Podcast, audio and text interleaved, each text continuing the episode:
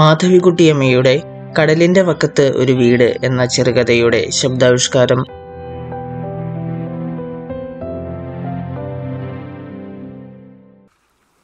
മുണ്ടനം ചെയ്തിരുന്ന തന്റെ ശിരസിൽ അവൾ മർദ്ദിച്ചതുകൊണ്ടല്ല അറുമുഖത്തിന് ദേഷ്യം വന്നത്. അതവളുടെ പതിവാണ്. പക്ഷേ അപരിചിതനായ ആ യുവാവിന്റെ മുമ്പിൽ വെച്ച് അവൾ തന്നെ അപമാനിക്കരുതായിരുന്നു. താൻ അവളുടെ കണവനാണ്. അവൾക്ക് ആഹാരം തേടിക്കൊണ്ടുവന്ന് കൊടുക്കുന്നതും താൻ മാത്രമാണ്. താൻ ബുദ്ധിപൂർവം അവൾ പറഞ്ഞതെന്തുമനുസരിച്ച് ജീവിച്ചിരുന്നുവെങ്കിൽ ഇന്ന് ഈ വലിയ നഗരത്തിൽ റോഡരികിൽ കിടന്നുറങ്ങേണ്ടി വരുമായിരുന്നില്ല. ശരിയാണ്. പക്ഷേ പണം വന്നുകൊണ്ടിരിക്കുന്ന ആ കാലത്ത് തനിക്ക് അഹംഭാവമായിരുന്നു. ഫാക്ടറിയുടെ കാവൽക്കാരനായ തനിക്ക് സ്വല്പം മദ്യപിക്കുവാൻ ഭാര്യയുടെ അനുവാദം വേണമെന്നില്ലല്ലോ. ആരറിഞ്ഞു? ഫാക്ടറി ഉടമ ഒരു രാത്രി അവിടെ എത്തി തന്നെ ഒരു മുഴുത്ത മദ്യപാനിയെ കാണുമെന്ന്. ജോലിയിൽ നിന്ന് പുറത്താക്കിയിട്ട് ആറു മാസക്കാലമായി. വീടില്ല വീട്ടു സാമഗ്രികളില്ല പൈസയുമില്ല. എസ് ഒ പാർക്കിന്റെ അരികിൽ കടൽക്കാറ്റുമേറ്റുകൊണ്ട് താനും അവളും ജീവിക്കുന്നു.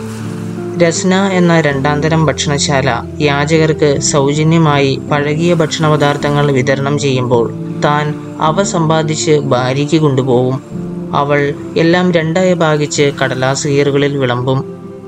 അമ്മ നിങ്ങളെ കണ്ടാൽ ആരും പറയില്ല വീടില്ലാത്തവരാണെന്ന്.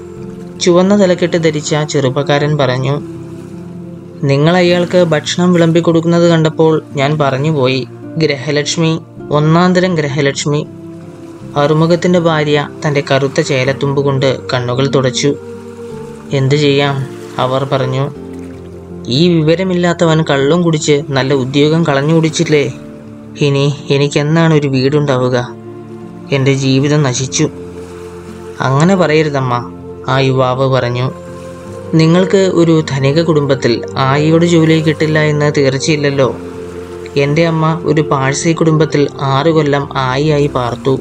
കുട്ടികളെ കുളിപ്പിക്കുക അവരെ പാർക്കിൽ കൊണ്ടുപോവുക അവരെ കിടത്തിയുറക്കുക അത്രമാത്രം ജോലി. ശമ്പളം അറുപത് രൂപയും. ഓരോ വർഷാരംഭത്തിലും നാല് സാരികൾ സമ്മാനമായി കിട്ടുകയും ചെയ്യും. ഭക്ഷണമോ ഒന്നാന്തരം ദിവസേന മാംസം വരട്ടിയതും കോഴിയും മറ്റും തിന്നാം. അമ്മ മരിക്കുന്നതുവരെ ആ വീട്ടിൽ സുഖമായി ജീവിച്ചു. എനിക്ക് അത്തരം ഒരു ജോലി നീ ശരിയാക്കി തരുമോ? അറുമുഖൻ ചോദിച്ചു. എനിക്ക് അത്തരം ഭക്ഷണമാണ് രുചിക്കിണങ്ങുക. യുവാവ് ഉറക്കെ ചിരിച്ചു. ഇല്ല അണ്ണാ അയാൾ പറഞ്ഞു. നിങ്ങൾക്ക് ഈ ജന്മത്തിൽ ഒരായയുടെ ഉദ്യോഗം കിട്ടുകയില്ല. ആയാവാൻ പെണ്ണായി ജനിക്കണം. അറുമുഖൻ ഇച്ഛാഭംഗത്തോടെ മുഖം തിരിച്ചു. പാർക്കിൽ ഇരുട്ടി വ്യാപിച്ചു തുടങ്ങിയിരുന്നു. കുട്ടികളെല്ലാവരും പോയി കഴിഞ്ഞിരുന്നു. കാവൽക്കാരൻ ഗേറ്റ് അടച്ചു പൂട്ടുകയായിരുന്നു. എനിക്കത്തരത്തിലൊരു ജോലി സമ്പാദിച്ചു തരുമോ? അറുമുഖന്റെ ഭാര്യ ചോദിച്ചു. ഞാൻ ശ്രമിക്കാം യുവാവ് പറഞ്ഞു. പക്ഷേ പ്രയാസമാണ്. കാരണം ഇപ്പോൾ ആർക്കും തമ്മിൽ തമ്മിൽ വിശ്വാസമില്ല. ചെന്ന് കയറുമ്പോൾ തന്നെ സർട്ടിഫിക്കറ്റുകൾ എവിടെയെന്നാണ് ചോദിക്കുക. ഞാൻ കുറേ സ്ഥലങ്ങളിലായി അലഞ്ഞു നടക്കുന്നു. ഒരു മാർഗവുമില്ലാതെ ഞാൻ കുറേ കാലം തീവണ്ടിയിൽ കയറി സിനിമാ പാട്ടുകൾ പാടി കാശുണ്ടാക്കി. ഇപ്പോൾ അതും പ്രയാസമായി. എന്റെ പ്രായം തെറ്റി. കുട്ടികളെ മാത്രമേ തീവണ്ടിയിൽ പാട്ട് പാടുവാൻ റെയിൽവേക്കാർ സമ്മതിക്കുകയുള്ളൂ. നിങ്ങൾ പാട്ട് പാടുമോ? അറുമുഖന്റെ ഭാര്യ ചോദിച്ചു. എനിക്ക് പാട്ട് കേൾക്കുവാൻ വളരെ ഇഷ്ടമാണ്. തിരുനെൽവേലിയിൽ ഞാനൊരു കുട്ടിയായിരുന്നപ്പോൾ എന്റെ അയൽവക്കത്ത് ഒരു ഭാഗവതരായിരുന്നു താമസിച്ചിരുന്നത്. രാവിലെ ഞാൻ പാട്ട് കേട്ടുകൊണ്ടാണ് ഉറക്കത്തിൽ നിന്ന് എഴുന്നേറ്റിരുന്നത്. പാട്ട് കേട്ടുണരുവാനും കുറച്ച് ഭാഗ്യം വേണം യുവാവ് പറഞ്ഞു. അറുമുഖന് ഈ വിഷയം മുഷുപ്പനായി തോന്നി. അയാൾ ഒരു കടലാസ് നിവർത്തി ഫുട്പാത്തിൽ വിരിച്ച് അതിൽ ചുരുണ്ടുകൂടി കിടന്നു.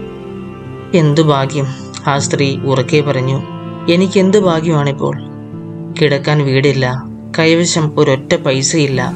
ഒന്നിനും കൊള്ളാത്ത ഒരു വൃദ്ധന്റെ പെണ്ണായിപ്പോയല്ലോ ഞാൻ. അവർ വീണ്ടും കണ്ണുകൾ തുടച്ചു.